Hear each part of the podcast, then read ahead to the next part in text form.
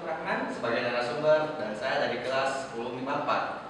Di sini eh, saya akan membahas tentang eh, perekonom- perekonomian di Indonesia yang ber- beberapa belakangan ini mengalami kemunduran. Bagaimana pendapat eh, Mas Rian?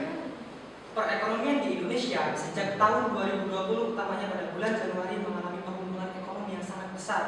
Bahkan menurut data yang dijabarkan dari Kementerian Keuangan pada bulan Januari, pada triwulan pertama eh, ekonomi Indonesia mengalami kenaikan hanya sebesar 2,97 persen.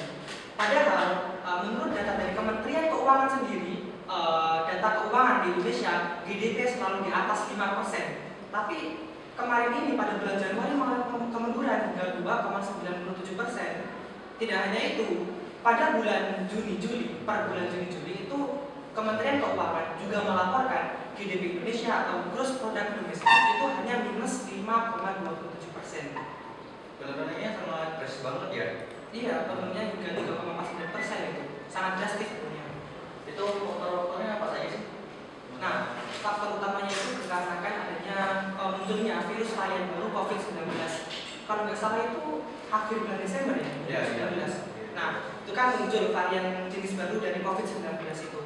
Karena varian tersebut merupakan varian jenis virus yang baru, maka belum ada obat, belum ada vaksin yang bisa menanganinya. Akhirnya salah satu langkah yang dilakukan oleh pemerintah yaitu melaksanakan pembatasan yang berskala. Ada skala besar, kecil, dan juga yang sedang. Ya, eh, dengar eh, persiapan untuk COVID-19 ini Indonesia termasuk telat ya daripada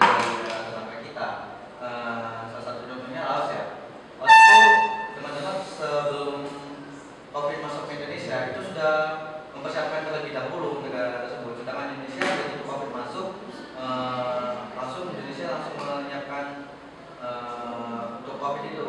Eh, eh, maksudnya bagaimana tentang melatihnya persiapan Indonesia ini? sedia payung sebelum hujan sebuah pepatah yang terkenal dari Indonesia ya kan Ya. nah Laos dapat eh, kita jadikan sebagai suatu pembelajaran salah satu negara di Asia Tenggara yang paling cepat bebas dari pandemi COVID-19 nah negara Laos itu perekonomian yang sangat cepat kembali stabil. Karena apa? Karena eh, contohnya gini. Cina memang, menyebarkan virus COVID-19 memang jauh dari Indonesia tapi tidak eh, menutup kemungkinan bahwa virus tersebut bisa masuk ke Indonesia. Contohnya Laos, Laos sejak bulan Januari 2020 mereka mempersiapkan uh, lumbung pangan istilahnya kalau di negara kita